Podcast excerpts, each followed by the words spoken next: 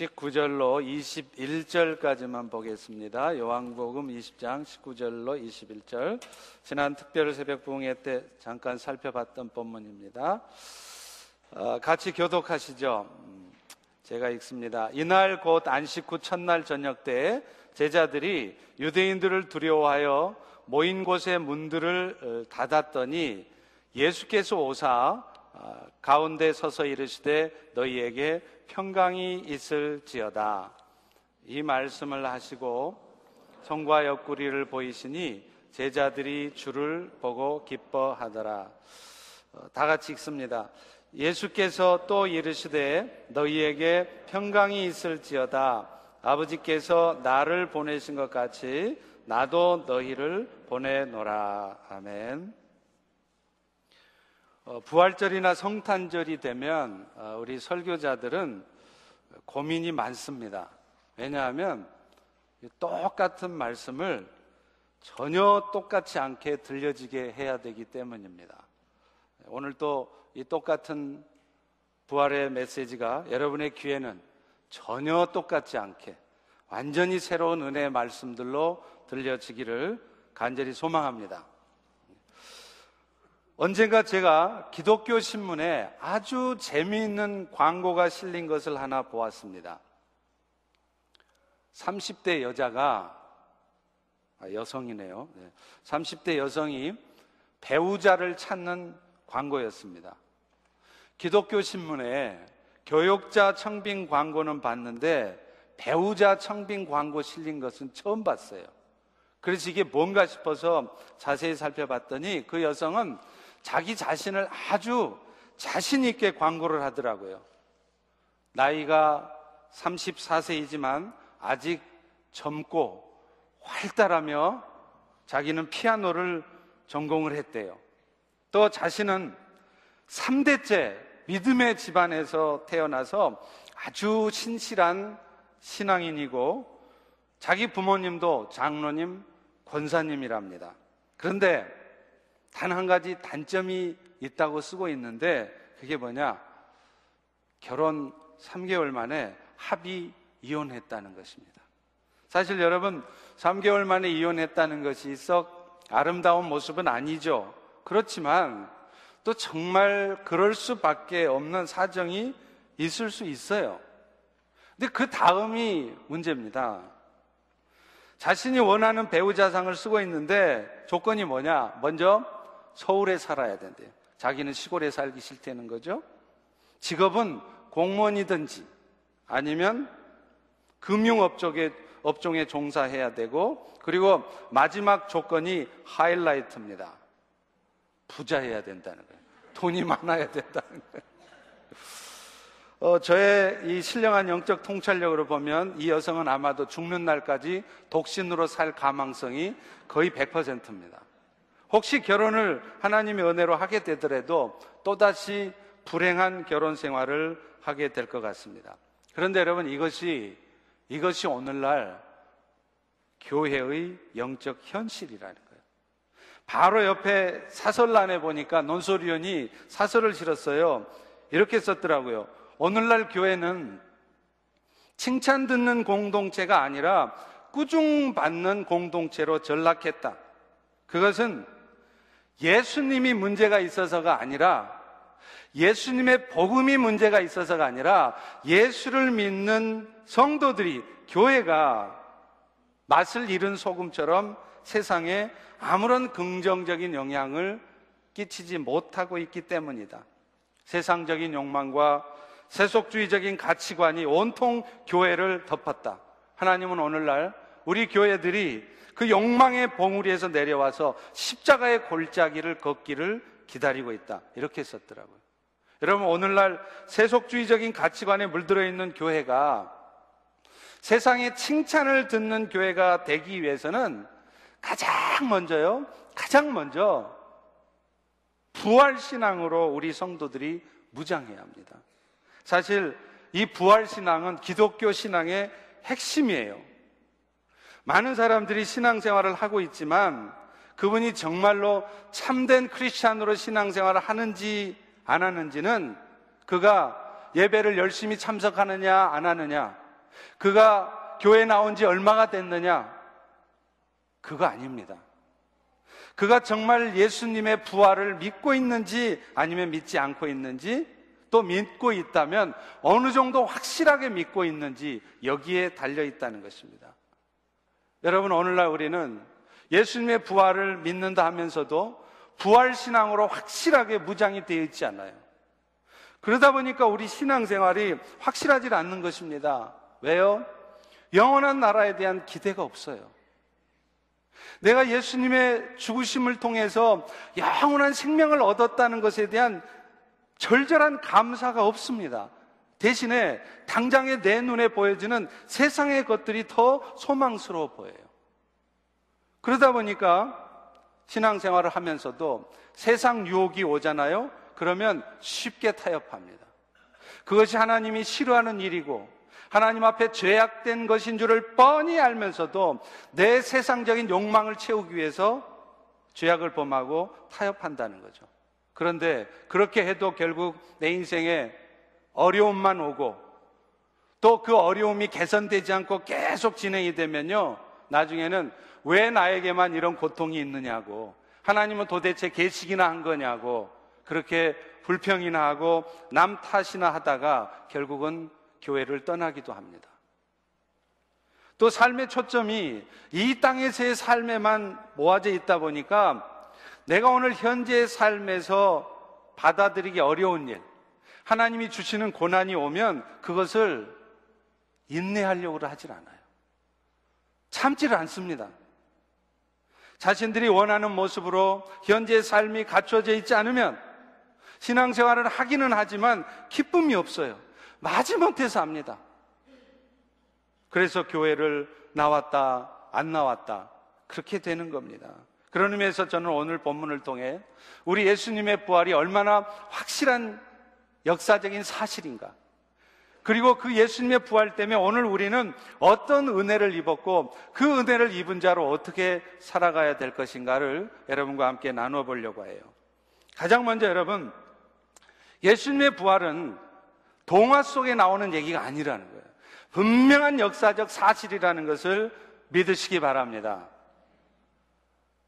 예수님이 죽으셨던, 십자가에 죽으셨던 예수님께서 부활하셨다는 가장 확실한 증거는 바로 예수님의 빈 무덤입니다. 요한복음 20장 1절 2절에 보면 안식 후에 첫날 일찍 아직 어두울 때 막달라 마리아가 무덤에 와서 돌이 무덤에서 옮겨진 것을 보고 깜짝 놀랍니다. 그리고서는 예수님의 시신이 없는 걸 보고 시몬 베드로와 다른 제자에게 달려가서 말하되 사람들이 주님을 무덤에서 가져다가 어디다 두었는지 우리가 알지 못하겠나이다. 이 말은 예수님의 시신이 없어졌다는 거예요. 마리아는 그때까지도 예수님이 부활하셨다는 사실을 몰랐던 것입니다. 이 말을 듣고 베드로와 요한이 예수님의 무덤에 와봅니다. 과연 예수님의 시신은 간 데가 없었습니다. 오직 예수님을 둘러쌌던 세마포와 머리 수건만 그 예수님을 싼 채로 이렇게 둘둘 말아진 상태로 그대로 푹 주저앉아서 그대로 남겨져 있는 거예요. 부활하신 주님은 그 이후에 여러 사람들에게 나타나셨습니다. 가장 먼저 마리아에게 나타나셨고요. 또 오늘 본문에 보면 두려워 떨고 모여 있었던 제자들에게 나타났어요. 우리 19절 전반부를 다시 한번 읽습니다. 네, 시작. 이날 곧 안식 후 첫날 저녁 때에 유대인을 두려워하여 모인 곳의 문들을 닫았더니 예수께서 오사 이미 부활하신 예수님은 영광의 형체를 입으셔서 제자들이 문을 닫고 있는데도 그들 가운데 나타나신 거예요. 그리고 예수님은요, 지금 이 제자들 뿐만 아니라 당시에 예수님과 함께 지냈던 그리고 예수님이 장사된 것을 분명히 보았던 500명의 믿음의 형제들에게도 보이셨다는 것입니다. 여러분, 그런데 무엇보다도 주님이 부활하셨다는 가장 결정적인 증거는요, 바로 변화된 제자들의 삶이었습니다.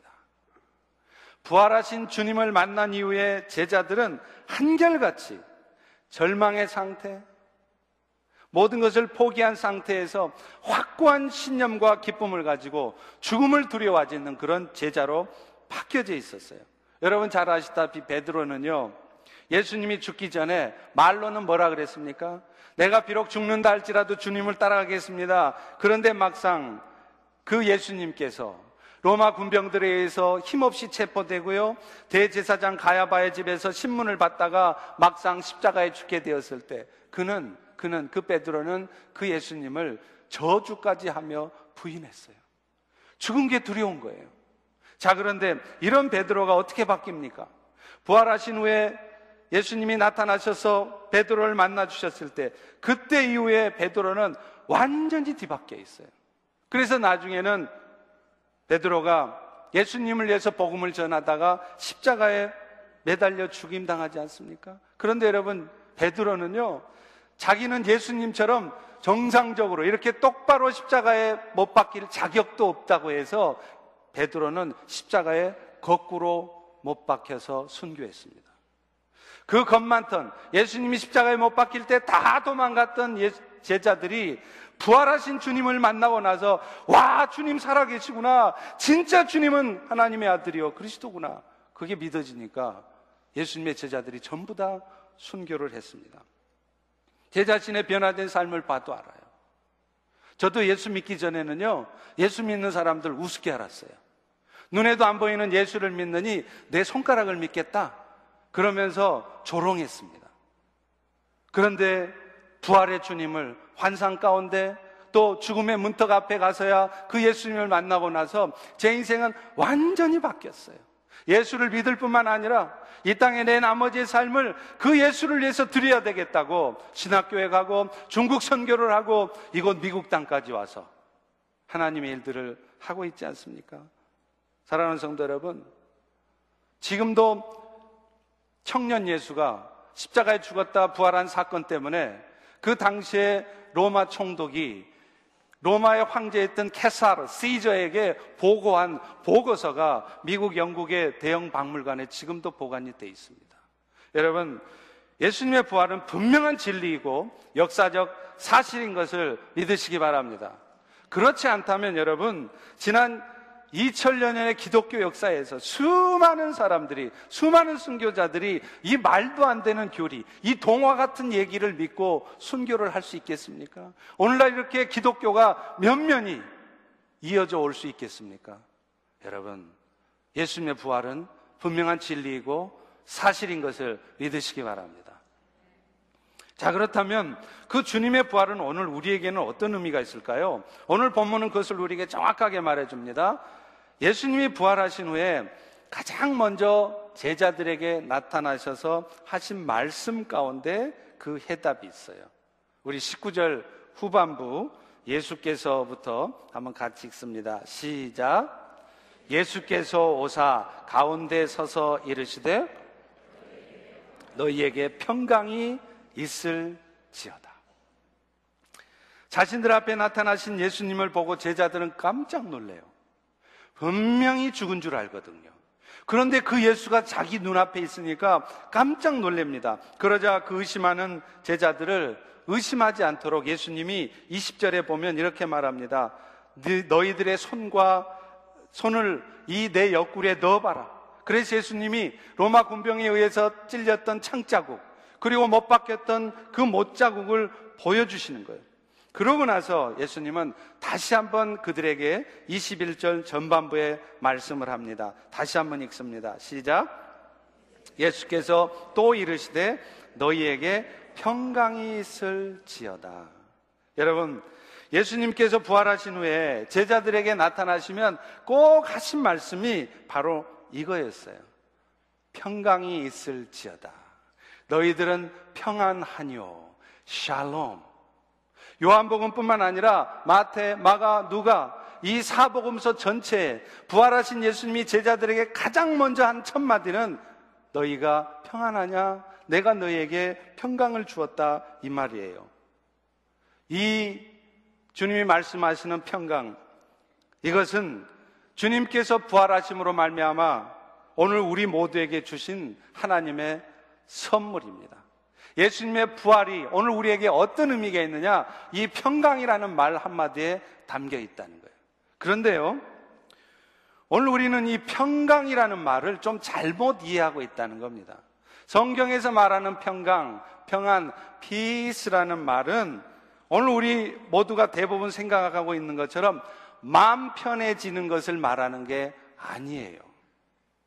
그래서 이 말을 보면 사람들은 아, 예수 믿으면 마음이, 마음이 좀 편안해지는갑다. 그래서 두렵고 막 염려스럽고 힘든 일이 있는 사람들이 마음 편해지려고 교회를 온다는 거예요. 그래서 그런지 사람들이 왜 신앙생활을 하는지 물어보잖아요. 그러면 의외로 많은 사람들이 마음의 평안을 얻기 위해서 교회를 다니고 또 카톨릭을 천주교를 나간다고 대답을 해요. 그런데 여러분 마음의 평안을 얻기 위해서 우리가 신앙생활 하는 거 아닙니다. 여러분이 정말 마음의 평안을 얻으시려면 교회 오지 마세요. 좋은 데 있어요. 템플 스테이 하세요. 절에 가셔서 쌍값에 평안하게 한 일주일 지나고 오면 마음이 좀 평안해져요. 가까운 곳에 요가 하는 데 가시던지요. 제가 보기에는 여러분 중에도 지금 이 순간에도 마음이 별로 평안하지 않는 분들이 상당히 많이 계신 것 같아요. 그렇다면 기독교가 평안을 주는 종교라면 지금 여러분 구원을 못 받으신 거네요? 여러분 신앙생활을 잘못하고 계신 거네요? 아니라는 거예요. 성경에서 말하는 평강은 그게 아닌 것입니다. 예수님이 이루신 평강은 근본적으로요, 하나님과 단절되었던 관계가 예수님의 십자가의 죽으심으로 또 부활하심으로 회복된 것을 의미해요. 여러분, 우리는요, 그것을 예수님이 십자가에 죽으셨을 때 나타난 현상들을 통해서 확인해 볼 수 있습니다. 여러분, 예수님이 십자가에 운명하셨을 때, 그때 나타난 여러 현상 중에 하나가 뭐냐면, 성소의 휘장이 위로부터 아래까지 쫙 찢어졌다는 거예요. 여러분, 원래 성전에는요, 성소와 지성소를 구분하는 휘장이 있었어요. 왜 그러냐면, 하나님만이 거하시는 지성소에는 사람이 들어갈 수가 없습니다. 죄악된 인간이 들어가면 바로 죽음이에요. 그래서 그 하나님이 거하시는 지성소는 1년에 딱 한 번, 7월 10일 대속죄일 날 대제사장만이 그것도 딱 한 번 자기 죄를 스스로 속죄하는 제사를 드리고 나서야 들어갈 수 있었어요. 왜냐하면 죄된 인간은 하나님 앞에 서면 바로 죽음이었기 때문에 그렇습니다. 여러분 이것을 우리는 어떻게 할 수 있느냐면요. 여러분 빛 앞에 어둠은 존재할 수 없습니다.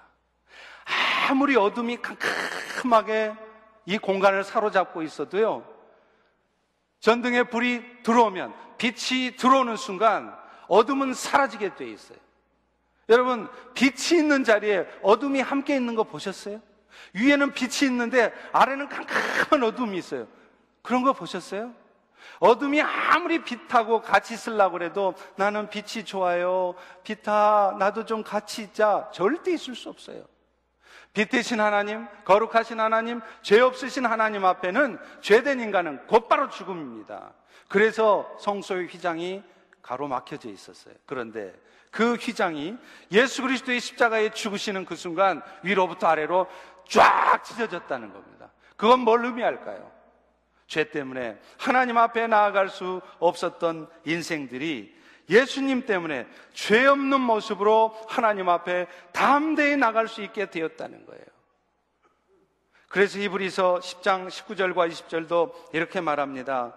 그러므로 형제들아 우리가 예수의 피를 힘입어 성소에 들어갈 담력을 얻었나니 그 길은 우리를 위하여 휘장 가운데로 열어놓으신 새로운 길이요 휘장은 곧 그 육체니라 자기 육체를 찢으시고 여러분 모두가 죄 있는 여러분이 죄 없으신 하나님 앞에 나아가 하나님의 생명을 얻은 자가 되게 하셨다는 것입니다. 평강이라는 말의 진정한 의미는 이렇게 하나님과 분리되었던 하나님과 단절되었던 우리들이 예수님으로 말미암아 화목하게 되었다는 것을 의미해요. 그리고 그 예수님이 우리에게 주신 그 화목의 선물, 그 평강의 은혜를 붙들고 살아갈 때 비로소 비로소 우리의 마음속에 평안이 누려지는 것입니다.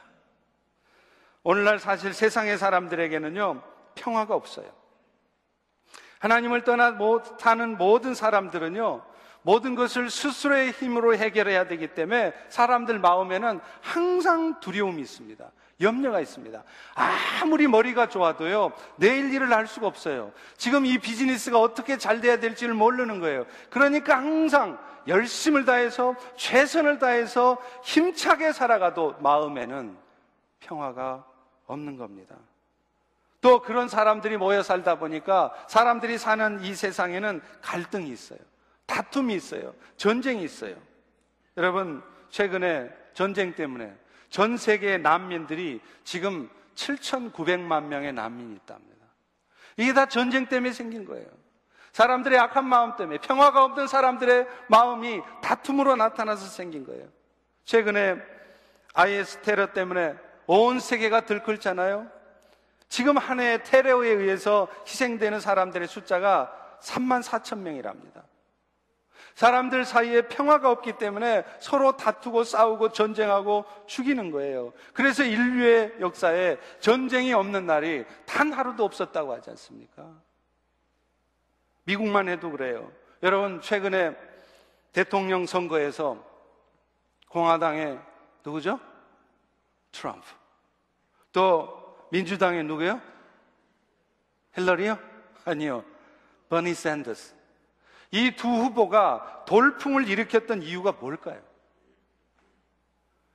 그들이 돌풍을 일으켰던 이유는 뭐냐? 우리 미국인들의 마음 깊은 곳에 사회에 대한, 이 나라에 대한 불만이 쌓을 대로 쌓여져 있었다는 증거예요. 저는 개인적으로 뭐 트럼프 후보를 지지하거나 또 지지해봐야 뭐 도장을 찍을 수도 없으니까 아무 의미도 없지만 지지하거나 뭐 샌더스를 지지하거나 그런 건 아닙니다. 근데 왜 이런 분들이 나오냐는 거예요. 여러분 기억나세요? 한국에서 대통령 선거할 때 허경영 후보라는 후보가 나왔어요. 그 후보가 공약으로 내건 게 뭔지 아세요? 내 눈을 바라봐. 내 눈을 바라보면 마음이 평안해진대. 말도 안 되는 공약을 내거는데 왜 이런 일이 거예요. 사람들 마음이 공허한 거예요. 이 사회에 대한 불만이 있는 거예요. 그것들이 표출이 된 것입니다. 월스트리트에 대해서, 워싱턴 정가에 대해서, 무고한 흑인들을 총으로 쏴서 죽이는 경찰관들을 향해서, 미시간의 수돗물 오염 사태를 익히는 그 주 정부의 위정자들 때문에 몇주 전에는 트럼프 후보가 유세하는 장소에서 거기 유세에 모였던 군중들하고 다민족으로 구성된 젊은 청년들이 충돌했잖아요. 근데 여러분, 이런 일이 미국 선거 역사상 전무후무한 일이래요. 미국의 역사에서 선거하는 과정에서 이렇게 군중들끼리 충돌해서 쌈박질을 하는 예가 없었다는 거예요. 왜 이런 일이 생기냐는 거예요. 사람들 마음이 점점 강팍해지는 거예요. 평화가 없는 거예요. 공허해지는 거예요. 그러니까 이제 싸우는 겁니다. 막가자는 겁니다. 오늘 예수 그리스도의 부활의 복음이 필요한 여기가 이유가 바로 여기 있어요. 예수님의 부활로 말미암아 하나님의 관계가 회복된 자들에게는 더 이상 스스로의 힘으로 살아가지 않아도 돼요. 하나님이 예수님이 그 평강으로 말미암아 십자가의 죽으심으로 말미암아 하나님 앞에 나아간 길을 열어놨기에 오늘 우리는 모두가 하나님과 교통할 수 있습니다. 그래서 하나님의 도우심을 통해 지혜를 얻을 수 있어요. 옛날에는 내 힘으로 비즈니스를 해야 됐는데, 옛날에는 내 지혜로 연구를 했어야 되는데, 이제 예수로 말미암아 하나님 앞에 나아갈 길이 열린 여러분들은 여러분 스스로의 지혜를 가지고 연구하지 않아도 돼요.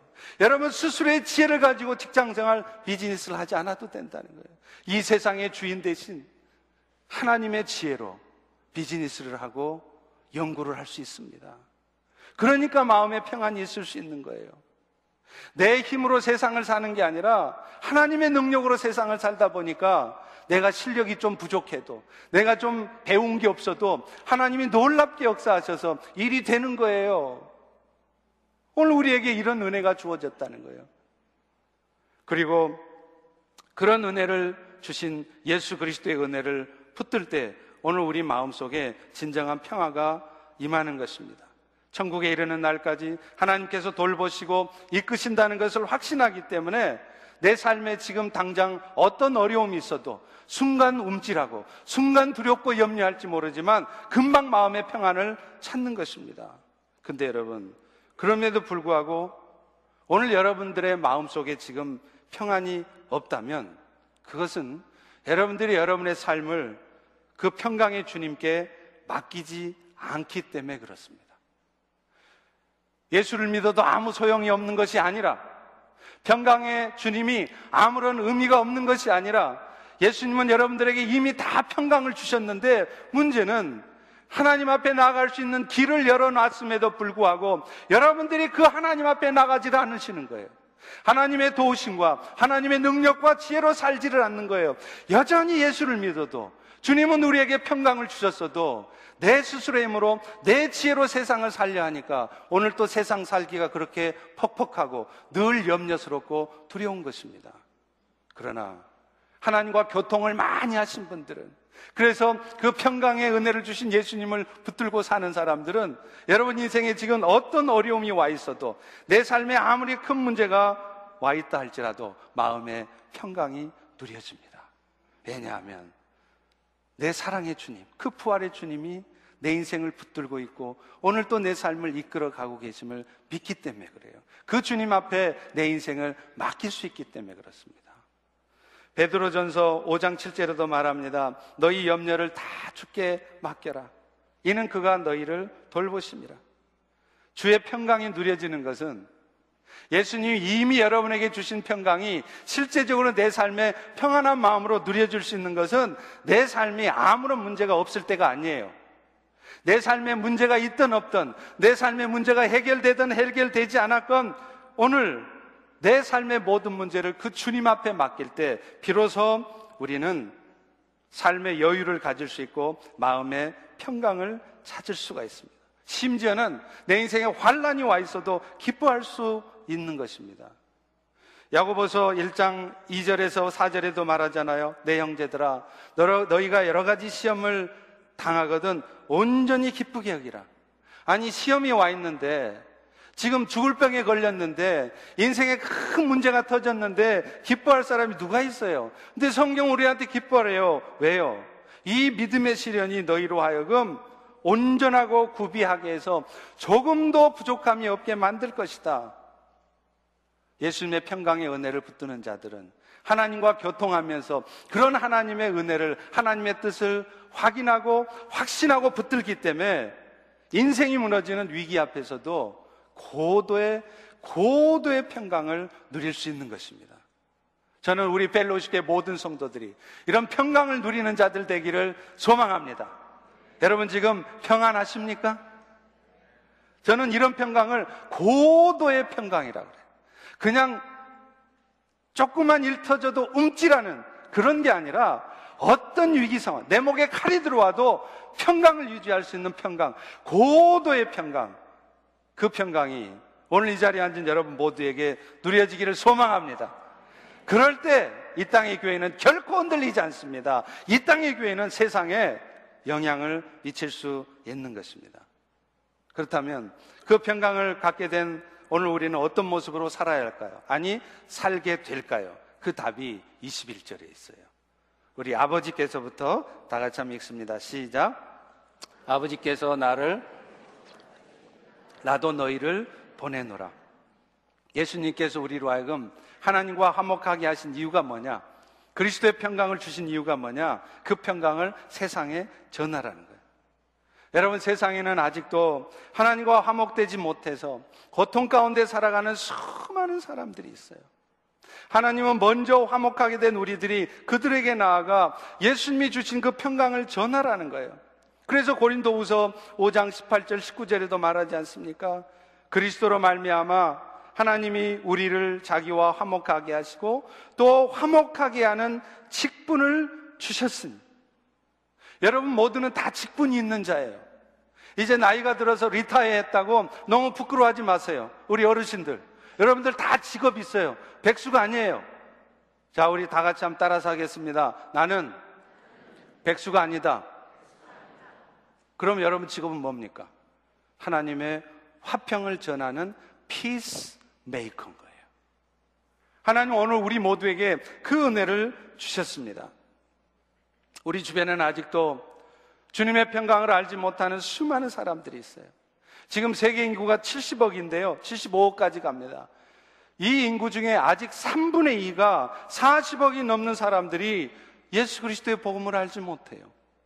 엊그제 인구조사국에서 발표한 통계를 보니까요. 우리 워싱턴 메트로 지역에만 609만 명이 살고 있다고 합니다. 그런데 놀라운 것은 이 609만 명 중에 187개의 언어 종족이 있다는 거예요. 이 워싱턴 지역이 수도 지역이다 보니까 수많은 종족들이 와서 함께 사는 거예요. 여러분 주변에 인도말, 방글라데시 말, 중국말, 수많은 187개 언어를 하는 사람들이 있다는 거예요. 이 말은 무슨 말입니까? 우리가 그들에게 예수 그리스도의 복음을 전해야 된다는 거예요. 제가 말레이시아에 갔을 때 정말 도전받고 은혜 받은 교회가 하나 있었어요. DUMC라는 교회인데요. 말레리아 그 쿠알라룸푸르에 있습니다. 근데 이 교회는요. 다민족 교회예요. 그 DUMC라는 한 지붕 아래 수많은 수많지는 않죠. 여섯 개, 일곱 개의 이 공동체가 있어요. 그래서 영어 회중, 또 말레이시안 회중, 차이니스 회중, 버마 회중, 자파니스 회중, 여섯 개 민족 공동체가 각자 다 담임 목사를 세우고 그 한 지붕 아래 이렇게 함께 하나님의 나라를 세워가더라고요. 제가 그 목사님을 보고 얼마나 도전 받았는지 몰라요. 데니얼 호라는 목사님인데요. 차이니스 말레이시안이세요. 오늘 사실 이 땅의 교회들이, 특별히 워싱턴 교회들이 우리 펠로시 교회가 그런 교회가 돼야 될 줄로 믿습니다. 우리 펠로십이라는 이름 아래 이 지역의 수많은 민족의 사람들이 함께 와서 함께 하나님의 나라를 세워가는 것, 그것이 저의 간절한 기도 제목이고 소망입니다. 그리고 그 609만 명 중에 한인들이 약 18만 명이나 있대요. 저도 깜짝 놀랐습니다.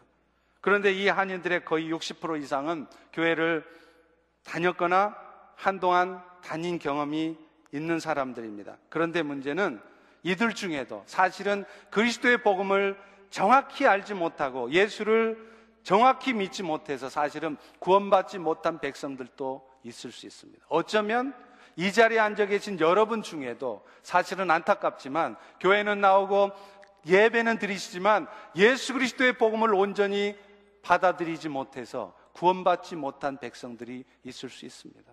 우리 주변에 널려 있어요. 아직도 절반이나 되는 한인들이 아직 십자가 연애를 몰라요. 그런데 우리는 전도를 못 한다는 거예요. 이제 할 만큼 다 했다는 거예요. 오늘날 안타까운 것은 이 땅의 교회들이 그런 영원 구원에 대한 열정을 다 잃어버렸다는 거예요. 오늘 우리에게 주님은 말씀하십니다. 이제 아버지께서 너희를 보낸 것처럼 나도 너희를 보내노라. 세상에 나가서 이 그리스도의 평강을 전하라는 겁니다. 그렇다면 어떻게 그 그리스도의 평강을 전할까요? 빌립보 4장 4절 5절에 보면 그 평강을 전하는 방법이 있어요. 우리 다 같이 한번 읽어 볼까요? 네, 시작. 주 안에서 항상 기뻐하라. 내가 다시 말하노니 기뻐하라. 너희 관용을 모든 사람에게 알게 하라. 주께서 가까우시니라. 주님이 다시 오실 날이 가까이 왔음을 알고 이제 세상 사람들에게 우리 안에 있는 기쁨을 보여주라는 거예요. 여러분, 그리스도인의 삶의 표식은 뭐냐면 기쁨이에요. 내가 지금 비록 이 땅에 힘들고 좀 어려운 삶을 살고 있지만 하나님이 내 삶을 북드시고 지금도 이끌어가고 계시며 나는 결국에는 그 영원한 생명을 얻는 하나님 나라에 갈 것이라는 소망이 있으면 웃음이 나오는 거예요. 기뻐하는 거예요.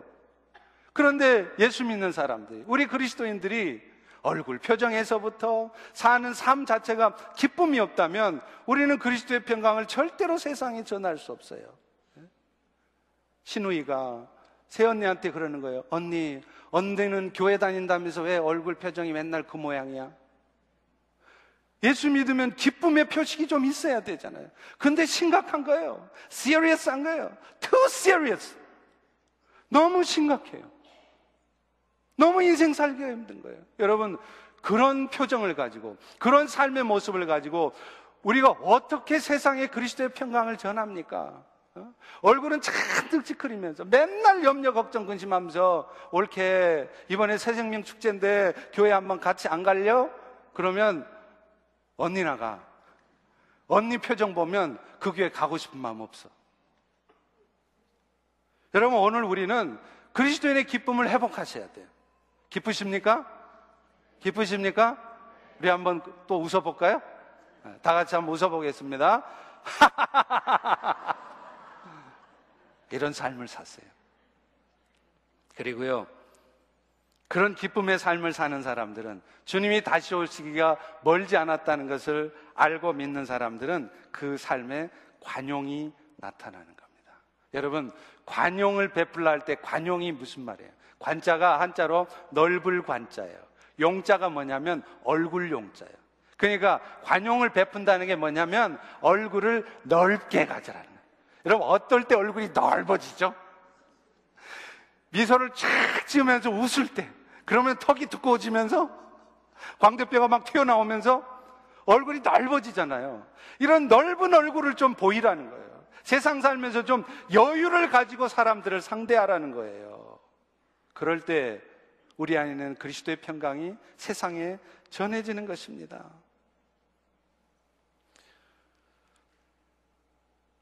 그리스도인의 삶에 있어서는 끊임없이 사탄의 공격이 있어요.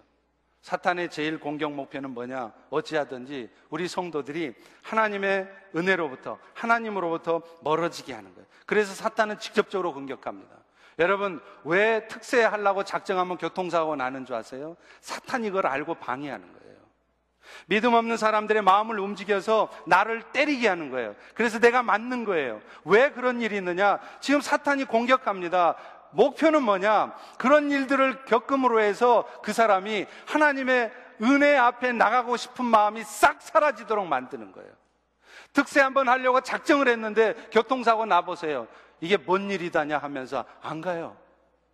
그게 사탄의 목표예요.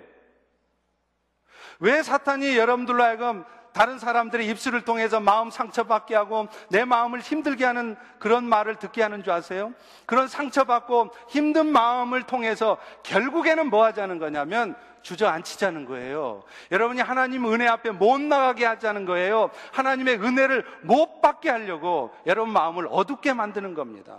이게 사탄의 전략이에요.